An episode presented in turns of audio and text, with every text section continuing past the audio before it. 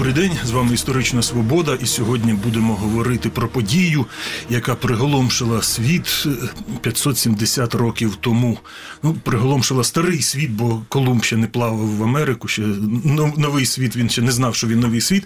А старий світ був приголомшений тим, що 29 травня 1453 року турки османи після тривалої облоги захопили Константинополь, столиця Візантійської імперії, але на той момент майже вся е, Візантійська імперія звелась до цього міста. Новина про падіння сприйняли як катастрофу в християнському світі. Ну як один чернець, який вів хроніки, написав: нічого гіршого не могло статися і нічого гіршого не станеться вже в багатьох містах, коли довідувались, особливо це міста Середземномор'я, які були пов'язані з Константинополем. Там люди плакали, наче втратили близьку людину.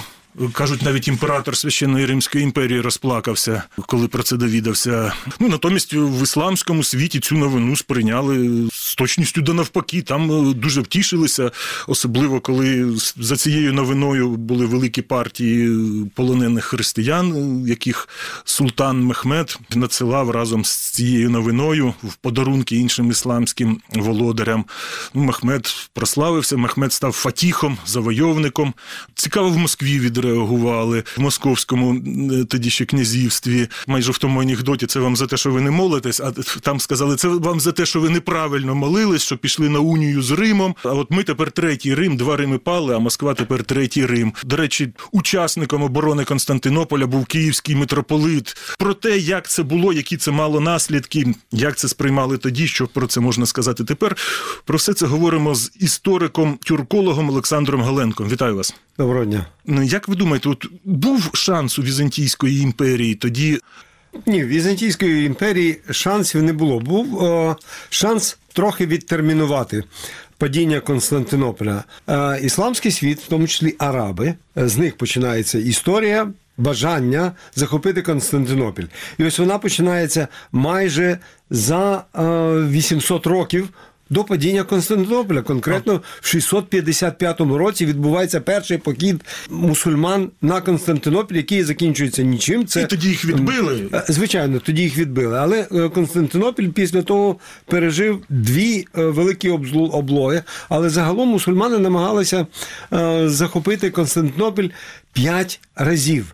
Це ж не гарантовано, що Мехмеду вдалося би взяти місто. Османці з 1396 року ем, брали місто в облогу п'ять разів. Але цього разу османці мали не лише усвідомлення, що їм потрібно контролювати. Територію з усіх боків, як з європейського, так і з азійського. Цього разу е, Мехмед організував не лише облогу, але й морську блокаду. Османці повністю блокували місто. Це означає, Скільки що окремі кораблі проривалися. а, а, окремі кораблі не нагодують 20-тисячне місто. Місто було приречене, оскільки воно було абсолютно повністю блокованим, як з суші, так і з моря. І тому питання, вірніше, відповідь на ваше питання. Просте, блоковане місто не може вирватися. Тим більше, що турки від початку своєї кар'єри дуже добре розуміли і мали дуже велике терпіння в облозі міст. Вони свої перші захоплені міста, в тому числі бурсу, облягали і тримали в облозі два роки, повністю оточивши. Тому Константинополь був приречений. По-друге, е, що довело Константинополь до такого стану?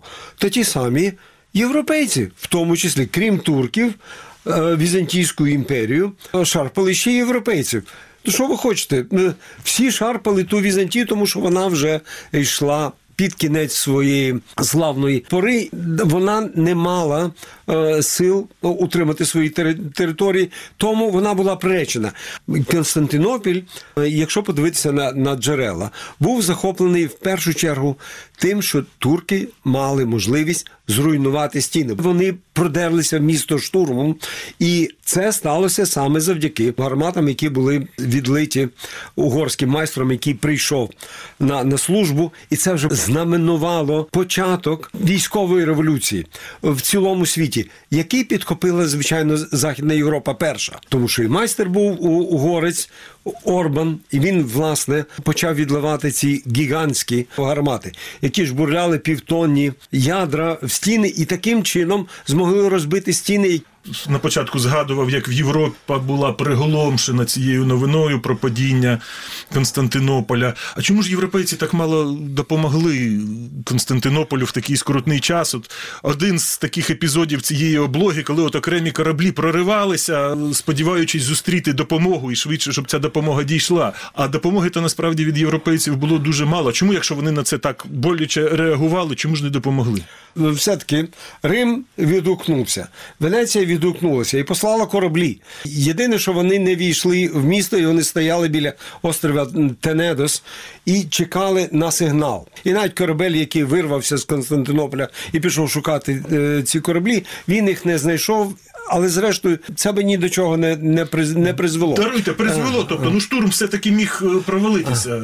І візантійці пішли на всі вимоги європейців. Вони ухвалили унію з Римом церковну. Вони давали їм преференції А, у ну, себе. Фактично, Галата, теперішня тодішня пера, це була е, італійське місто, генуезьке. Генуезька, генуезька колонія, але.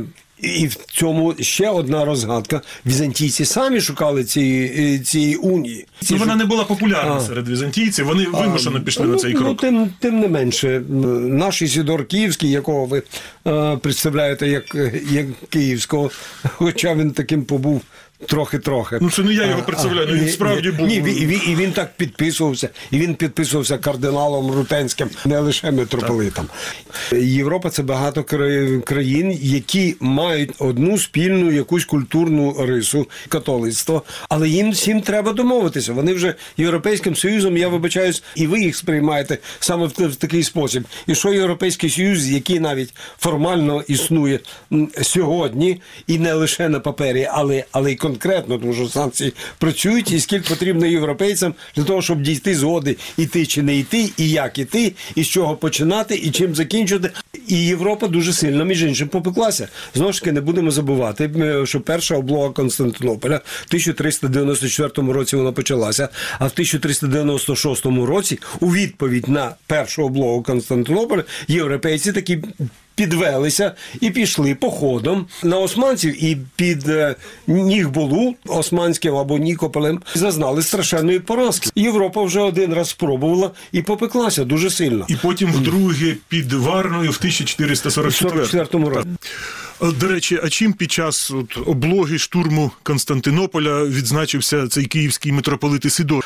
Він народився все-таки е, в Греції. Він був прибічником і великим апостолом унії. В 1452 році він доїхав до Константинополя і проголосив про унію двох церков. Ще по дорозі до, е, до Константинополя він найняв на острові Хіос 200 вояків, стрільців, як і брав участь у боях в одному з своїх листів, а їх зберіглося вісім листів, які він на- написав після того, як втік е, з турецького полону. Але дуже скоро, за півтора місяці після штурму Константинополя, він писав, що в нього влучила стріла, але вона втратила свою силу, тому не сильно його поранила. Е, З контексту виходить, що він брав участь у боях. Йому було 68 років на, на, на той час, і він ще прожив чимало. А після того в Київ він повертався чи ні? Е, Ні, в в Києві взагалі кілька місяців. Програму Історична свобода ви також можете слухати на подкаст-платформах Google та Apple Podcast та на Spotify. Підписуйтеся, залишайте оцінки та коментарі.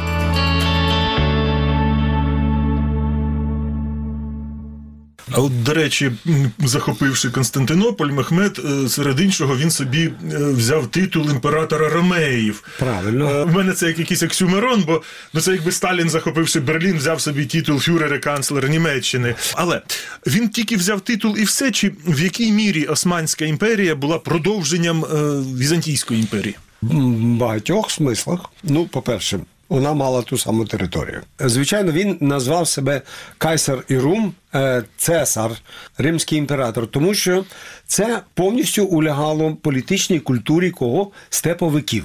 Константинополь для них являв собою оту саму цінність е, в своєму статусі столиці світу. Тому що це була столиця, матеріальне вмістилище всесвітньої влади, е, яка є ідеалом, в тому числі і для московитів. Тому взялася і ця ідея московська третього Риму.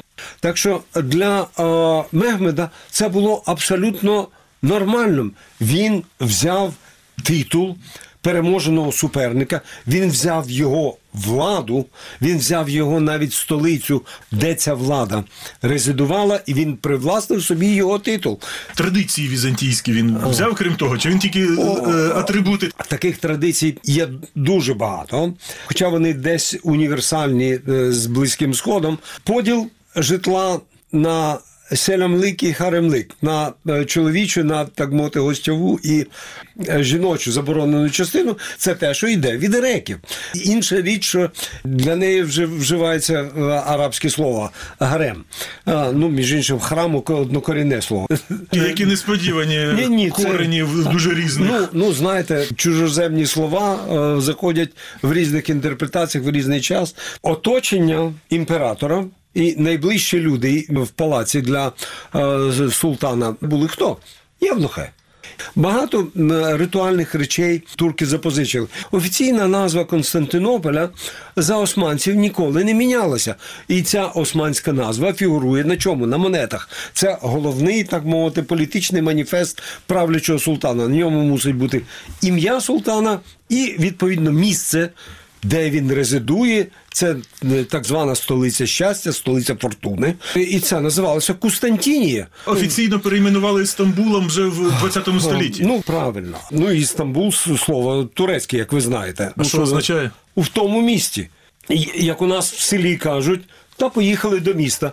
Так само і, і тоді говорили, бо місто було одне. І ми, як це місто називали, що до османців, що після, це був Царгород. Про наслідки цього падіння. От в Москві зорієнтувалися, тим більше там ем, князь Московський одружився з племінницею останнього імператора Софією Палеолог, взяв собі теж деякі атрибути від палеологів. Е, Двоголового орла. Так, це він, власне, не візантійський, а саме палеологів, двоголовий орел. І вони собі взяли цю концепцію Москви Третього Риму. А які наслідки це мало для українських земель? І для українських, і для, для цілого світу. Ви е, на початку сказали, що тоді ще Колумб не плив в Америку, але Колумб поплив через те, що е, турки завзяли Константинополь. Константинополь е, контролює все Чорне море. Взяття Константинополя прирекло Чорне море на захоплення османцями, тому що в нього один вхід. І всі ресурси Чорного моря опинялися на виході в руках османців, і вони їх захопили. Вони одразу перекрили, поставили під контроль е, вхід до Чорного моря генуезцям, які мали ще тут колонії. І через 20, скільки там е, три роки, вони ці колонії таки захопили і повністю оточили Чорне море. е, Стало внутрішнє Османське да, море. Воно, воно стало Османським морем на 300 років. Чорне море стало османським, а яким боком Колумб? Ну, дуже просто. По- По-перше, чиї колонії османці захопили Генуезькі. генуезькі, а Колумб був За походженням генуезець. за походженням генуезець. А, а чого генуезця цікавило подорож навколо, навколо світу? Що для нього було Ну він метою? шлях в Індію шукав. в Китай. Шлях в Китаю, який турки припинили. Е, Генуезькі колонії в Криму, тобто на нашій ненці Україні, теперішній, вони що робили? Воно Це був хаб, торгівельний то- хаб. Такий виник завдяки монголам, які відкрили торгівлю між Китаєм і Західною Європою, і вона йшла е, через е, Україну, через Чорне море. Тільки тому, що Україна положена в цьому місці, що тут єдине місце, де шляхи сухопутні степові змикаються з морськими. І тут ви маєте всі китайські товари або середньоазіатські, в тому числі, які були такі самі важливі, е, ті самі шовки і, і подібне. Тому тут була змичка, яку європейці, зокрема генуезці, виторгували в монголів, і вони за допомогою генуезців заробляли гроші. І ось ці гроші припинилися. Крім того, давайте не забуваємо, що Ізабела Кастільська, ем, ота сама королева, зголосилася допомогти Колумбові грошима, погодившись на умовляння Колумба, що от якщо ми відкриємо західний шлях до, до Китаю, то ми таким чином можемо організувати хрестовий похід на турків, які захо- захопили нам Константинополь. Тут абсолютно прямий зв'язок. Україна стоїть однією з причин цього, тому що. Північне Причорномор'я, Крим, я не, я не кажу лише Крим, але, але інші місця Кілія, Білгород, Дністровський, Олешки, Лерічі. Це все були ген- колонії. Вони були в генуезьких руках, і як тільки цей бізнес закінчився, генуезці які на цьому створили собі статки, які на, на цьому ще жили 300 років, вони захотіли це компенсувати або відновити. Тому тут зв'язок прямий для України.